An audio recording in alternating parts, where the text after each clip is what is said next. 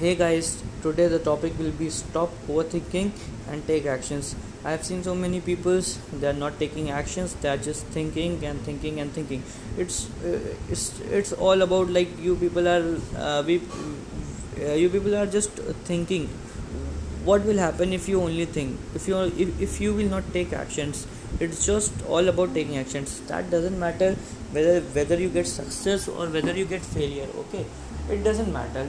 It's just all about that you are at least trying. Okay, so what I I have learned in my life is that uh, if you think if you think like if you are just thinking and thinking and thinking, that won't work out. If you want to make a change in your life, take actions. Don't worry about the result. If you are worrying about the result that okay, if I do this, then what will happen?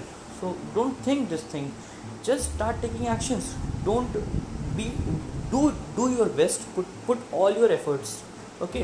Don't don't hope like uh, it maybe it's like it will be like uh, it will get success or not. It will uh, I'll get failure.